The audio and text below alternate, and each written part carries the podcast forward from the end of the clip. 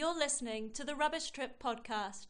Two no waste nomads talk trash with people in Aotearoa, New Zealand.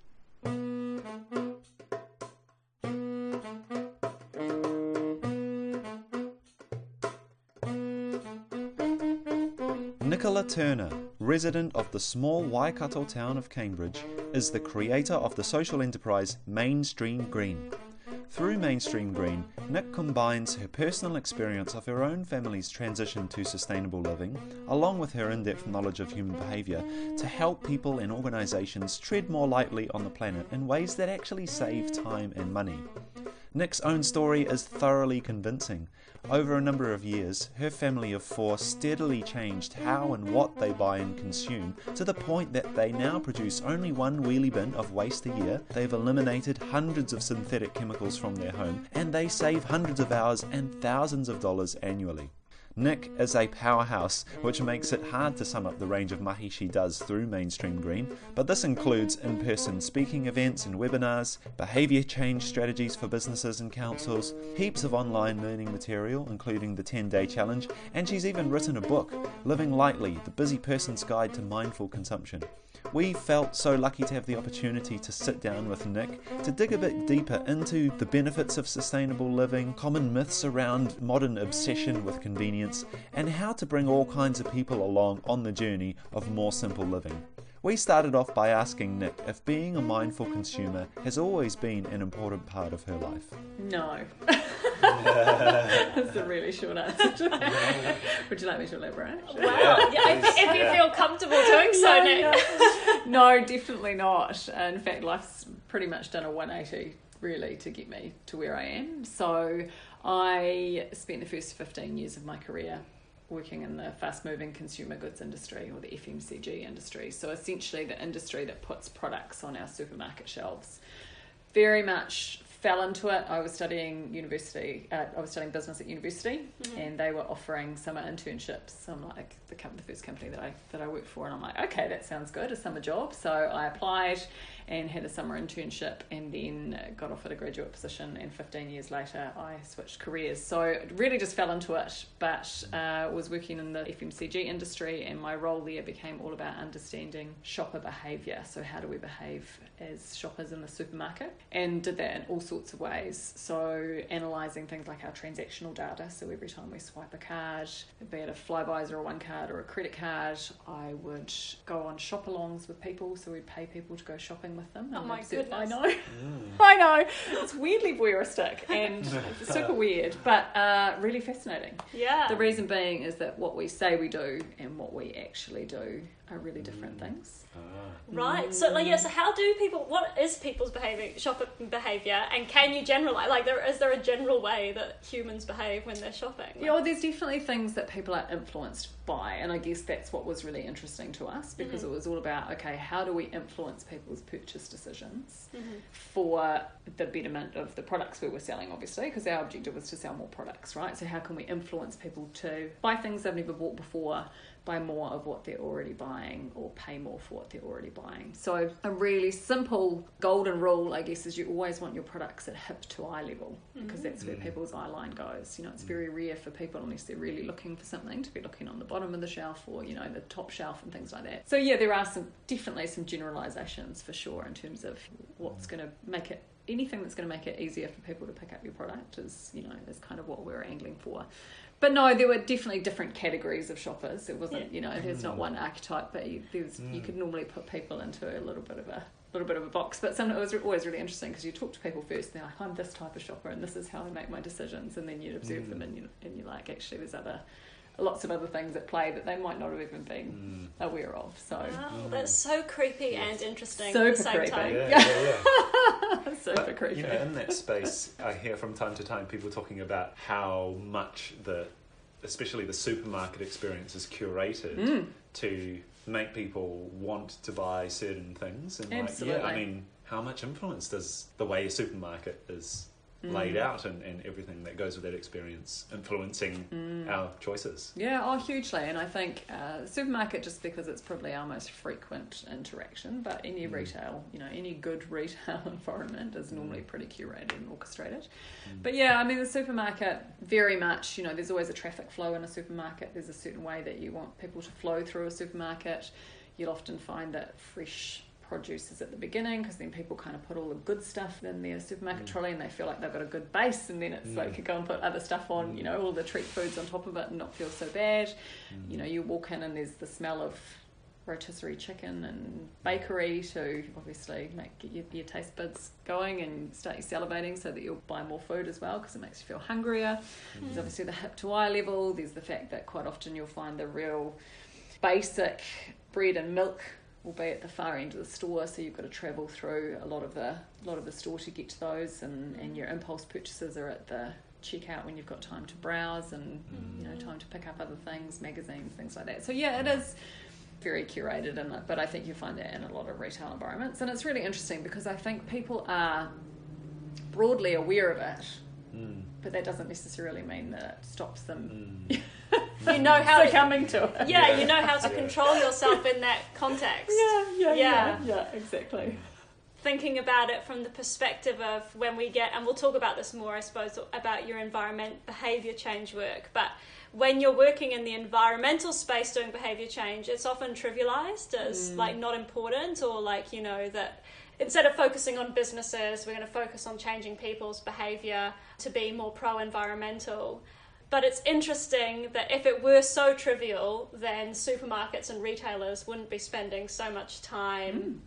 You know, it does work. Like, you, people can actually be manipulated to behave in certain ways. Yeah, and I find it like I think you're right. There it does get trivialized, but I think we underestimate the power that we have as consumers.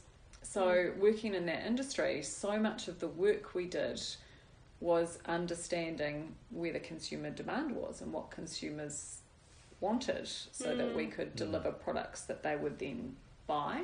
So, and I'm not undermining the role that government needs to play and that businesses need. I'm not undermining that at all. But where I focus is very much in that consumer space, and I think there is a lot of power in that. And I think we see that in the trend towards sustainable products, and we can talk a lot about whether they are sustainable or not. But there's a trend, a consumer trend in sustainability, right? Because Yeah. more and more people were showing that that was important to them. So you're then seeing a lot more businesses and organisations make products to cater to that need. So I think consumer demand and consumer behaviour is a really powerful, in my experience anyway, it can be a really powerful shaper of what businesses and organisations do and will deliver. So,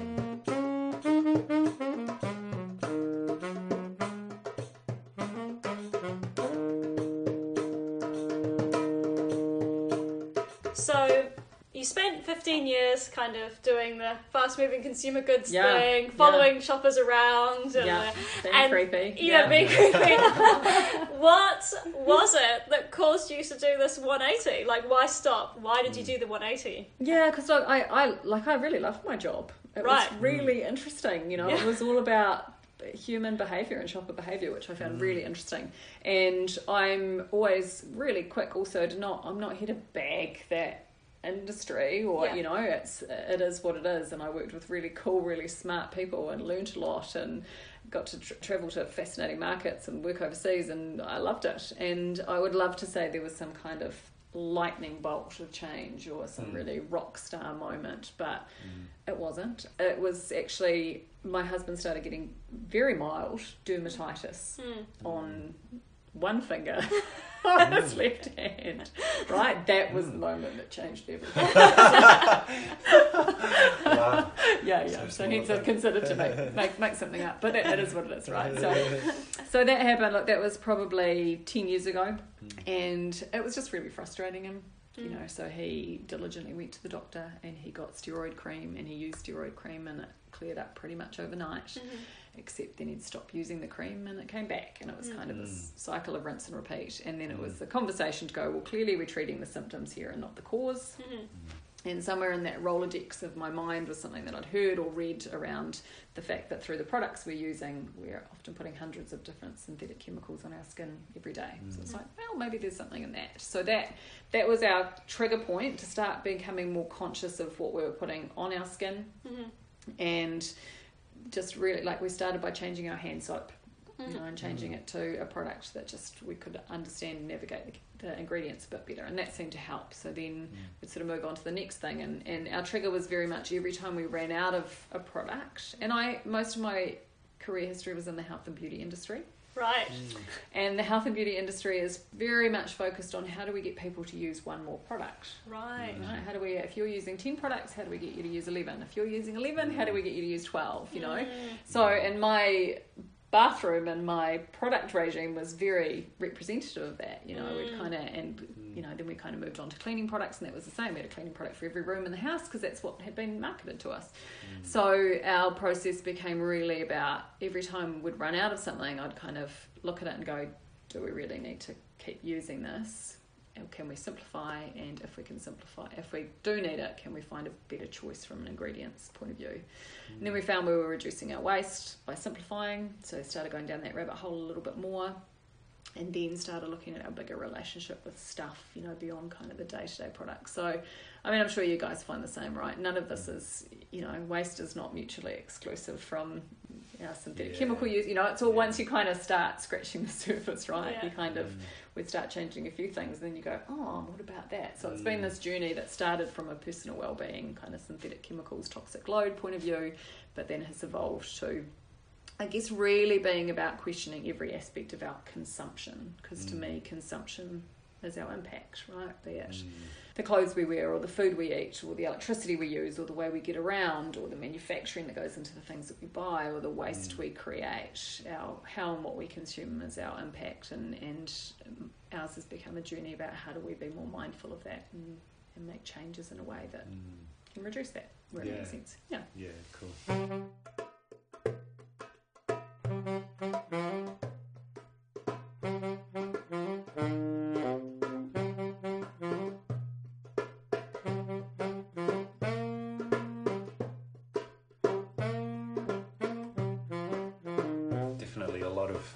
Resonates with, with our experience of starting with one thing and very quickly realizing it intersects with all these other mm. issues. And we've just learned so much just from trying things out, you know, just yep. from making simple changes.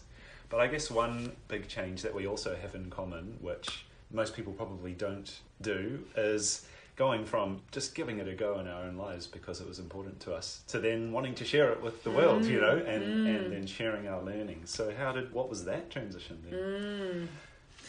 Yeah, so I mean, how so mainstream green is my social enterprise that mm. I is the umbrella of all the work that I do. It actually started with one of my best friends. I grew up with her, and she was kind of always the token hippie of the group, right? Mm. And then I was kind of uh, off on my corporate crusade. Mm. so, and then I kind of started to do this weird kind of transition, and I'm yeah. like, oh, we actually have, you know, we ended up having mm. some really interesting conversations, mm. and we found that actually, if we, because we sort of had a wider network of friends and we found we'd kind of be having these conversations and other people would kind of come in and go, oh, this is kind of interesting and I want to know a bit more about that and then might go off and make their own changes. So we kind of started going, there's actually something in this that if we engage people in the right way about being more sustainable or, you know, lightening our load, whatever you want to call it, that people get really, they really get into it if mm. it's kind of you know we were just engaging as friends and you know and it was it was seemed to be having an impact. So we just one night I had a few wines, I guess, and uh, the conversation was kind of like, oh, maybe we could run some workshops. Mm-hmm. And so we put, there was a funding round coming up with our local council. We put in a funding application, which made us go, we've got to have a business, we've got to have a bank account, yeah. you know, like all in like the space of four and a half days. It was ridiculous. so it was, uh, which was great in hindsight because it just forced our hand to do something. We ran a couple of workshops, and look, hindsight, you look back on them, and we've I've come a long way. But, um, but it was a great way just to get started and a great way to validate what we thought was true that mm. actually if you get in front of people and you engage them in the right way then there's a lot of people who inherently want to do the right thing they just mm. might need a bit of motivation or a bit of a toolkit to help them get there mm. and then it's just evolved from there so it's just me in the business now and yeah a lot of i do a lot of speaking events and a lot of other events. And I love it. It kind of, I think it brings together a lot of my skill set and experience as well. Like I, I, know, I grew up doing speech and drama, you Yeah. know, like I was one of those kids at high school, and I'm really passionate about the subject matter. And yeah, I enjoy that buzz of getting up in front of people and making the content relatable, and you know, and then I kind of bring my behaviour change lens into that as well. Mm. And so you've gone from doing the talks and like that's really expanded out because you've got all these different webinars on your Mm. website and you do you take people through your home but you've also now released a book Yeah. so that's Yeah. pretty exciting Yeah. so Which what we, yeah, we stumbled across the other day when we were in Oh. Rotorua. yeah, Oh yeah, Um, awesome. just yeah, it looks amazing. Honestly, Aw, it looks yes. really cool and comprehensive, and yeah, and I love that it starts off with some of those big picture like wise consumptions.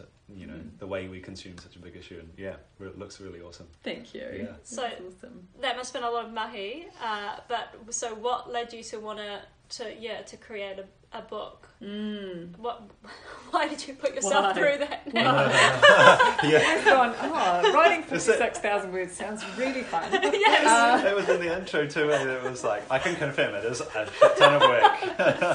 it's, it's work, uh, for sure.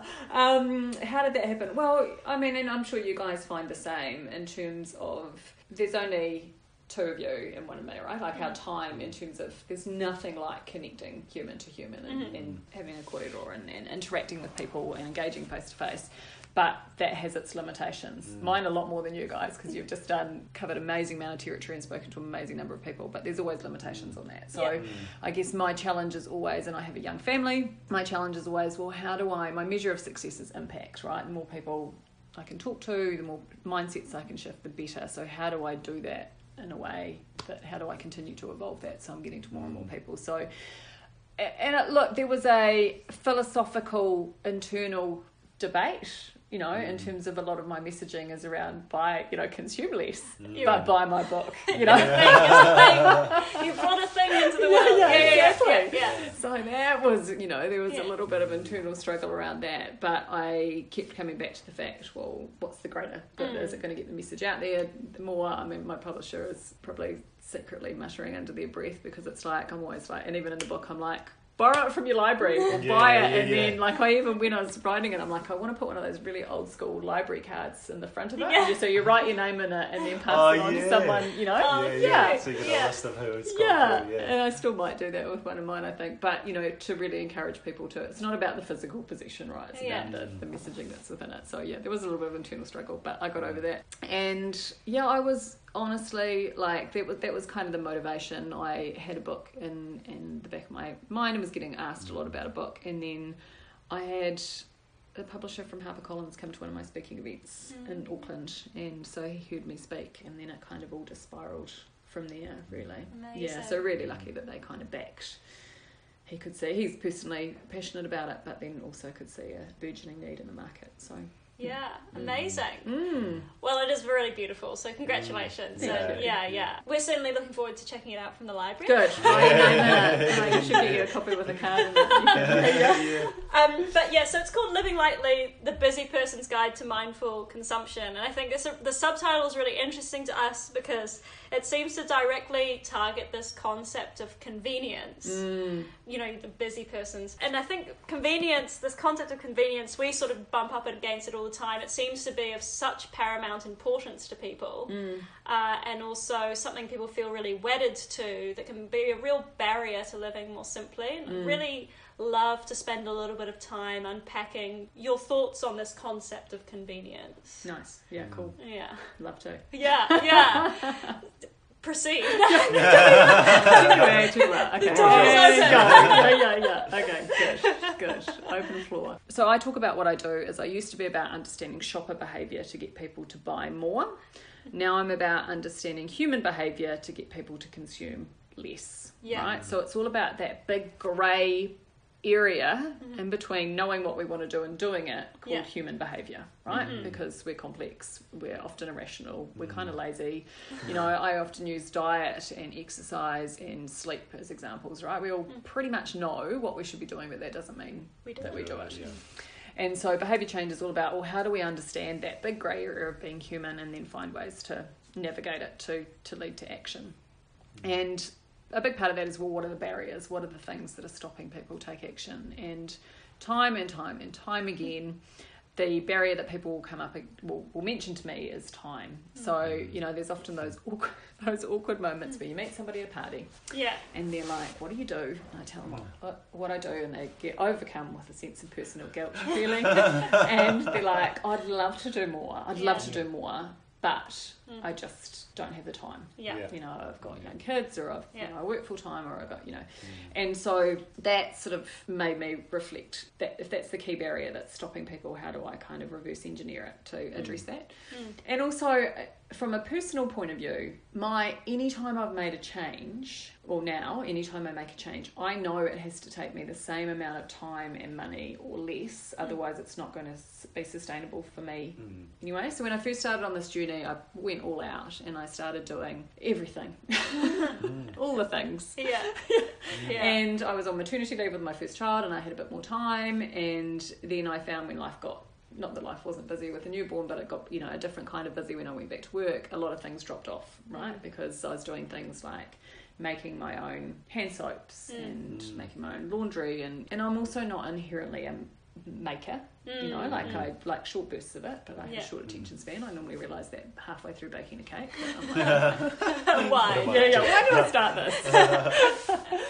so I guess it was kind of from a personal point of view as well, but then also an understanding that it was a very real barrier for a lot of people within my kind of target market. And what I also kind of knew was from my career experience, really, was that we've really marketed this concept of convenience. But there can be a real certain level of irony in it. Right. So, a really simple example I use is supermarkets. So, when I was growing up, I'm sure you guys were the same, supermarkets were open five and a half days a week. Mm. So, business hours Monday to Friday and then Saturday mornings. Mm. I learnt to drive in the New World car park on a Sunday. I don't know where people learn to drive anymore because you know, they're always busy. now they're open seven days a week. Some of them are open 24 hours a day, right? Mm. Especially in the big cities. And the perception is that that's more convenient. We can go whenever we want. Mm. The reality is is that we're going to the supermarket more frequently than ever before. Mm. Right? They're open all the time, so we go all the time, and we're Mm. spending more of our lives shopping than ever before. You know, drive past the malls on a Saturday and the Mm. car parks rammed. So, you know, we can have anything we want, any time we want, shoot to the supermarket at two o'clock in the morning if you want to buy pre-packaged falafels. I don't know, you can have any, but, but then there's this twist of irony that we're working longer and harder than ever before to afford it, Mm. and then we're shopping more to get it. Mm. One survey showed that it's estimated that people spend eight and a half years of their life shopping. Wow, That's, so intense. so intense, right? That's wow. You know, and we're shopping to buy convenience foods. Yeah, right. Seems very Spend- inconvenient, Yeah. really. Yeah, yeah. And I, I totally get it. I totally get why people, you know, it's a lot of it's the way it's marketed to us and the way we perceive it. But there is a real irony in that. And, you know, now I know actually the fastest thing to do is for me not to leave the house, right? So if I need, if I'm halfway through baking a cake Mm. and bored, which I probably would be by then, and I realise I've run out of eggs, default is I only live a four minute drive from the supermarket. Yeah. Uh, I'll jump in the car and go and get them Mm. right? Well, I'll drive four minutes each way. I'll spend 20 minutes walking around the supermarket trying to find eggs because I always forget where they are. I'll Mm. buy 10 other things that I didn't realise I needed. Mm. Wonder how I've spent $160, you know, Mm. find my car, drive home. It's probably going to be a 30 minute round trip, but it feels more convenient. What if I actually I can substitute chia seeds for eggs and baking, or Mm. actually I can go and knock on my neighbour's door and ask if Mm. I can borrow An a couple egg. of eggs. Yeah, Mm. exactly, and then give them a couple of pieces of cake and, in return. You know, now my default has changed to go. Actually, the more convenient thing is normally to figure out a way to make do with where I'm at, as opposed to defaulting to going to the shops all the time. So that's a real kind of big chunk of it is how do we demystify that concept of convenience in terms of the way we're shopping. Also, I think our lives have become overrun with stuff because Mm. it's so cheap and accessible to buy stuff compared to Mm. what it what it used to be. Our house sizes are generally getting bigger and our family sizes are getting smaller and we're just filling them up with more and more stuff, and our approach to things like furniture or appliances has become a lot more disposable, right? We kind of, mm. you know, they become really linear in our consumption of things like that. And that's perceived as convenient and good, but it's having a massive impact on our well-being again because of that whole we're working harder and longer than ever before. But also for me there's a quote that i love which is with every possession comes responsibility right? Mm. so the more stuff we have in our lives in our home the more things we've got to look after and maintain and get frustrated at our family for for not putting away and yeah. move and you know like the more stuff we have the more time and responsibility it actually takes away. And i think mm. i know i was really disconnected from that and through going through this process and we're by no means minimalists but we live with a lot less stuff than we used to and it's quite liberating how much that's simplified our lives and freed up time. And that's just a couple of examples but yeah for me i think our perception convenience and time is a very real barrier but a lot of the time that's kind of been skewed a little bit Mm. Yeah, it's interesting because it's very consistent with our experience. Mm. Firstly, that people always say time to us and will often bring up life experiences that we don't have that is difficult for us to respond to. Like, you know, like, uh, you know, you, we don't have kids and, and, and we, so on. But we similarly, even within the context of our very empty lives, no jokes. um, we found that we actually seem to spend less time mm. shopping and doing those kinds of admin things than we did before. And like one example I always have is like it's so convenient to know how to make your toiletries mm. so that when you run out of toothpaste, mm. you don't have to go to the corner store the mail may not be open to get you know you just go to your pantry and you're like oh yeah mm, yeah like mm. that that make do mentality like i talk about it as reigniting resourcefulness right mm. like we've mm. almost lost mm. our connection or our belief in the fact that we can be resourceful yeah it's like we've run out of something we've got to go to the shop yeah I also don't want to undermine the fact that making products is hard. yeah, you know, like yeah. I think it can be really easy. I just went, yeah, too intense, but early on. Yeah, no, well, but we're the same. Like you know, you think you overthink that because yeah, I think when you're opening, I think one of the barriers too, actually, to living more simply is that there is actually a time thing that mm. happens, and unfortunately, it's right at the beginning when mm. you're starting to live yeah, more simply, yeah, where you do actually have to learn how to do some things. Well, it's just, and it's... that's time consuming at that beginning part and sometimes you overthink it because yeah, you don't realize because you don't know what you're doing. Exactly. It's even like just learning a new recipe for mm. for something. You know, the first time you do it, yeah, it takes way longer because you have to read everything and you have to make sure you've got the the steps in the right order and you don't mix this thing before you're mm. meant to put the wet whatever it is. And there might be an item that's not yet part of your pantry mm. that will yeah, be once the recipe mm. becomes important to your life. Mm. yeah, right. yeah, exactly. But yeah. you know, you do it a few times it yeah. becomes very simple, right? So and it's also because we're up in that conscious part of our brain, right? You know, because mm. it's something you've never done before. So mm. whereas so many of our daily habits end up in that kind of autopilot, subconscious, unconscious yeah. part, we don't think about it. It's like I go to the supermarket, I buy something, I know how to do that. My brain knows how to do that. Mm. Whereas if it's like I've got to try something new, okay, ooh, I've got to heave myself up to that conscious yeah. part. But yeah, mm. it's like any new habit. Once you've got it, it's yeah, mm. it's in there and it's easy. And, and I guess a big part of that is I'm very passionate about that whole one small change. You know, like mm. I swung too far one way and took things a bit too far, and then I've gone, okay, it's all about going, what's one small change I can make at a time, embed that, make that a new habit. That feels good, mm. then go on to the next one.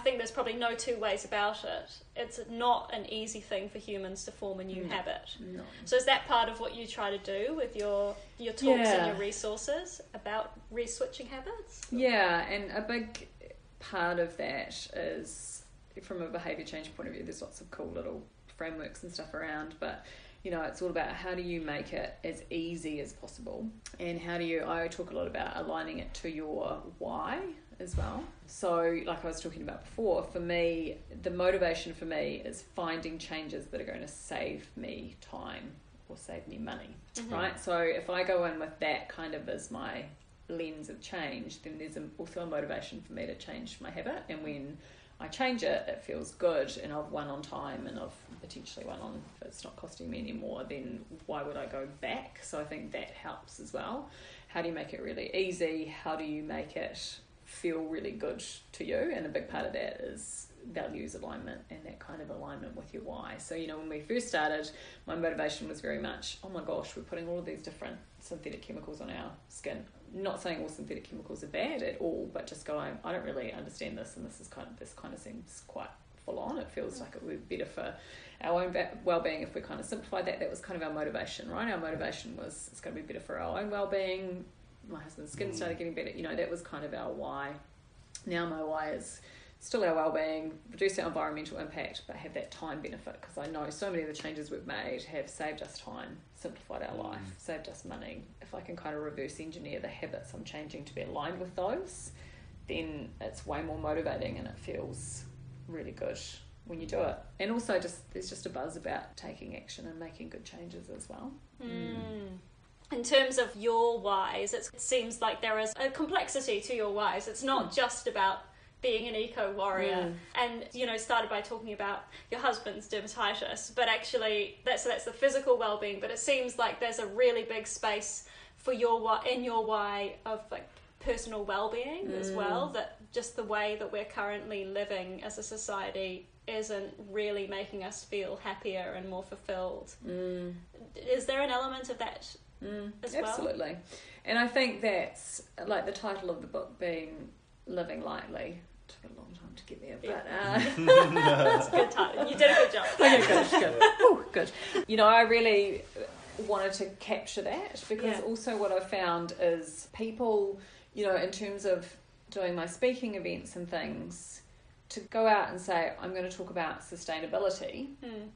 or going eco or whatever you want to call it, that's only going to resonate with a certain part of the bell curve of humanity, Mm. right? Like, I, I honestly believe inherently most people want to do the right thing for the planet. Mm-hmm. But I think for a lot of people, there needs to be more to it than that. So, so what I found is if I can show other benefits, which is exactly what I found on our personal journey, like we, you know, over I don't know, so the first five years of our journey, I could kind of put a, you know, a stick in the sand and turn around and go, wow, we've managed to significantly reduce our environmental impact, and that feels really good, Mm. and that's a really nice motivation. There's a lot in that. But oh my gosh, there's all this other stuff that came along for the ride Mm. you know and i'm sure it's the same with you guys right? You know you've lived without a rubbish bin for however many years and that's awesome but there's so many other dimensions to that right? So for me and my family it was okay we've massively reduced our impact on the environment so we put out the equivalent of one wheelie bin of rubbish a year. We live with over 10,000 less, items in our home. We use over 400 less synthetic chemicals on our skin in our, in our home. Significantly reduced our water and our energy consumption, all of those things, and that's great and that feels good. Mm. I'm not under, underestimating that at all. But oh my gosh, it's freed up a heap of time. Mm. It saved us over $5,000 a year Wow. comfortably. Mm. It has reconnected us with the value of things. Mm. And it's just really, I don't want to say slowed down our life because I think that's a little bit deceptive, but it's simplified things Mm. and it's given us more freedom of choice Mm. as well. So that was the bit that made me go, oh my gosh, how do more people not know about this? Yeah. You know, like there's because again, it's not Mm. mutually exclusive. Reducing your environmental Im- Mm. impact is often so connected to so many different things, which is what we were talking Yeah. about before. You know, it all, um, and the more connected we are to something bigger than ourselves has benefits as well. So I think that's Mm. why I do what I do because I kind of went through this journey of, you know, that ended up reducing our environmental impact, but there were so many other well-being benefits to it as well. That can be a gateway for people. Like for Yeah. me to go, hey, you reduce your environmental impact, and they're like, no thanks, that's not for me. Yeah. But hey, you, you know, you feel Yeah. really overwhelmed with the amount of clutter you have in your life or you feel really overwhelmed with the lack of time you have or you feel you know there's different pain points that create gateways for people i don't care how they get into Mm. it it's just what's a Yeah. entry point mm. Yeah, that's such a, tr- a tricky one. Is how do you reach people who aren't necessarily automatically interested in, in this kind of stuff? And you know, we we Mm. absolutely hundred percent feel the same way about. We come at it from the zero waste angle, but really it's about all those other Mm. positive benefits that come from that that has enriched our lives. Mm, exactly And I guess in- in some ways, you know, we talk about that stuff in, in our presentations, but perhaps it doesn't come through in how people perceive us before they come to our presentation. So so we end up getting people who are already interested in waste minimization to some extent Mm. and whereas perhaps i don't know you maybe have a slightly different way of, of approaching that Mm. and getting people on board and, and, and as you say like whatever it is whatever that entry point is Mm, mm. whatever whatever works that's Mm. you know, Yeah, totally. use it Yeah. so apart from those things you mentioned, like what are there other ways that you've found are really good entry points for people? And you know, I know like for, for us, for example, we have certain groups of people that we find it really difficult to get to. One is men, Uh-huh. for example, you know, Mhm. like and, and I don't know if that's because being seen to care about the environment is feminine and not our thing to do, you know, whatever. But yeah, certain groups of people are, are trickier to get to. So it's, if only you could find that right entry point for, Mm. for different people, we could get everyone to realise this is something that is just is just beneficial in so Mm. many ways. Yeah, and I mean, I'm the same. I'd say, I don't know, 98% of the people that I speak to are, are female Mm. in the public facing stuff that I do. So I do a lot of speaking in corporates uh, and Mm. businesses as well.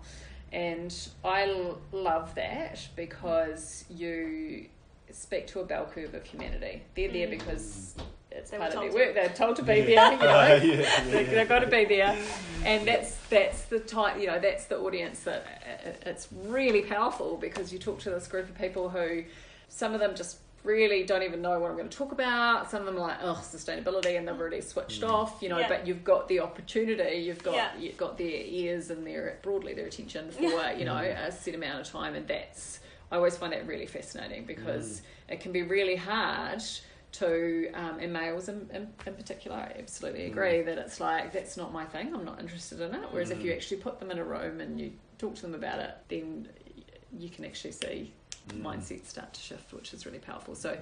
that's why I do it you know I'm, I'm, I really enjoy my work with businesses and you know, keynote speaking at conferences and things because you get to talk to that bell curve of humanity Mm. with the public facing stuff, yeah, I kind of dissected it for a while and went, how do I feel about the fact that it is hugely, you know, a majority of females that I'm speaking to? And, and I kind of Mm. put my historical corporate experience over it, and because it's the same with marketing.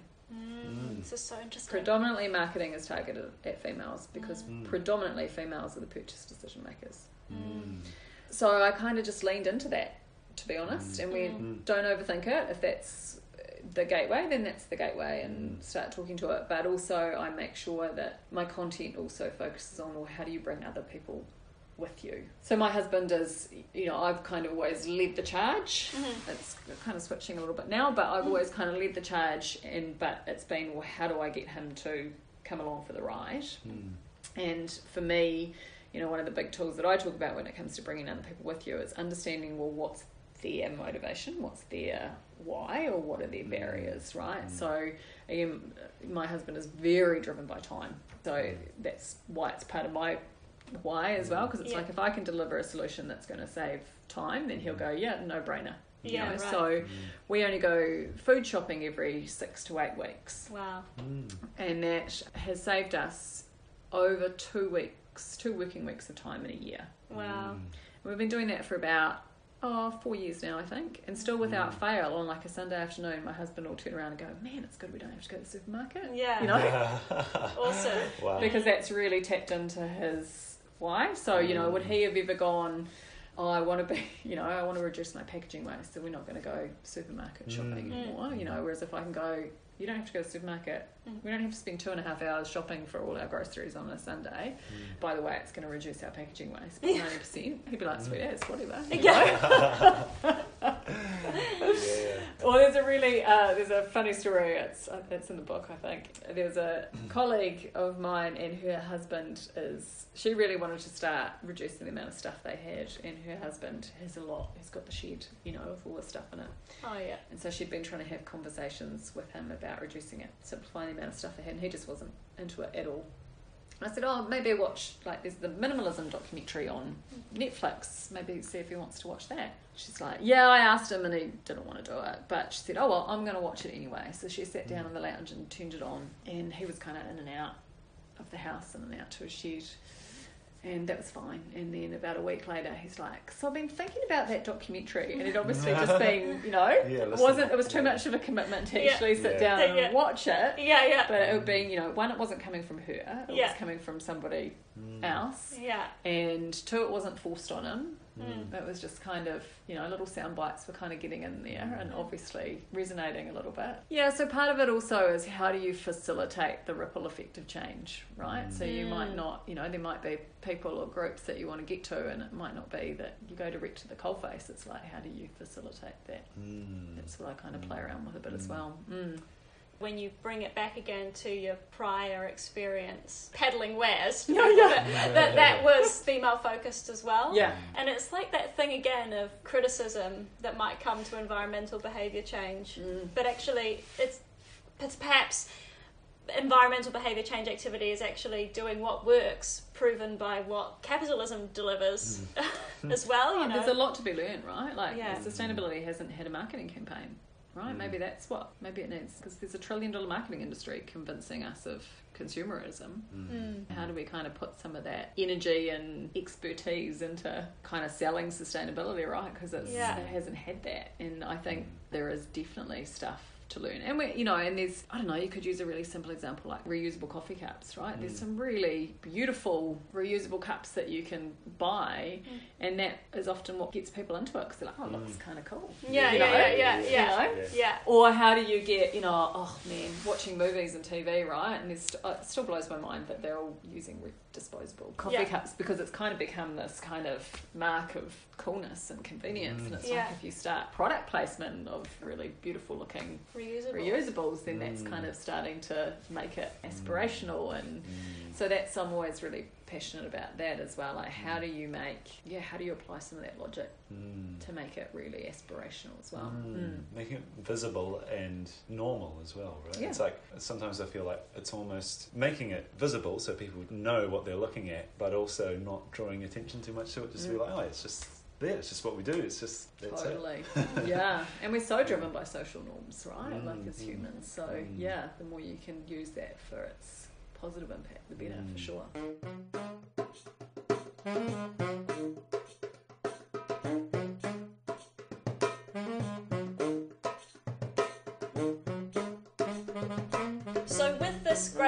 Discrepancy between the money and stuff that gets funneled into consumerism Mm. versus resources that are exist for the other side, and with this rapidly increasing ecological crises that are becoming more and more visible, do you feel hopeful? Or, or uh, I mean, how do you sustain the work that you're doing? Because to do this work, you do also have to stay on top of the terrible things that are going on, Mm. you know, in order to, I guess, yeah, like it's just like professional development, really. You need to Mm. know. And so, how do you keep on top of that? How do you, you know, especially knowing what's probably continuing to go on within the fast moving consumer goods space in Mm. terms of marketing at people to keep buying? How do you keep your hopes up, or are you a naturally positive person? or, or I yeah. don't know, ask my husband. You know, like I'm probably like, yeah, yeah. And it's like, are you?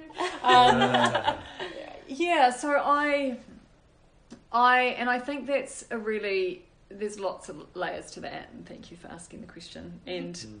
I think that's a real kind of challenge with sustainability is there's a lot of work that goes on communicating how bad the situation is. Mm. And maybe I've got it all wrong, I don't know, but I kind of feel like people get that. Most people know that the way we are living, whether they see it as not sustainable or whether they see it as just it's not great, you know, even if it's Mm. simple things like rubbish, you know, like Mm. litter on the side of the road and I think inherently most people kind of get it. Mm. And I think in the work that I do, I kind of keep that lens over it. Is it's people don't need more information about how bad the situation is. They need a little bit of context Mhm. for sure, because I think landfills and organic waste, all those things, you know, people might not necessarily understand that. So I think people need a little bit of context. But I'm always really careful because I see it in myself as well. If I dwell too much on how bad things are, you kind of move into that, and there's a name for it, right? Eco anxiety or mm-hmm. something they're calling now, mm-hmm. right? You kind of move into that space of oh my mm-hmm. gosh, and that's not good for anybody, right? Because it's just kind of paralyzing us from taking actions. So that's kind of how I personally deal with it. Is okay, it's good to understand, but that's context mm. for how do I take action and, and move mm. forward. So I, that's kind of how I approach my content as well, mm. right? Mm. How do we give people a little bit of context as to the situation and why this is not great, but how do we focus on what do we do about that and what's good about that? I'll use an example of one of the, the highest engagement posts I often do are around clothing, right? So, hey, I just rented a rented an outfit to wear to a wedding, or I did like a time trial op shop challenge, right? Where it's like because everybody's like, I'd love to go op shopping more, but I have to trawl all the op shops and mm. I don't have the time. So I'm like, okay, I'm giving myself 30 minutes. Mm.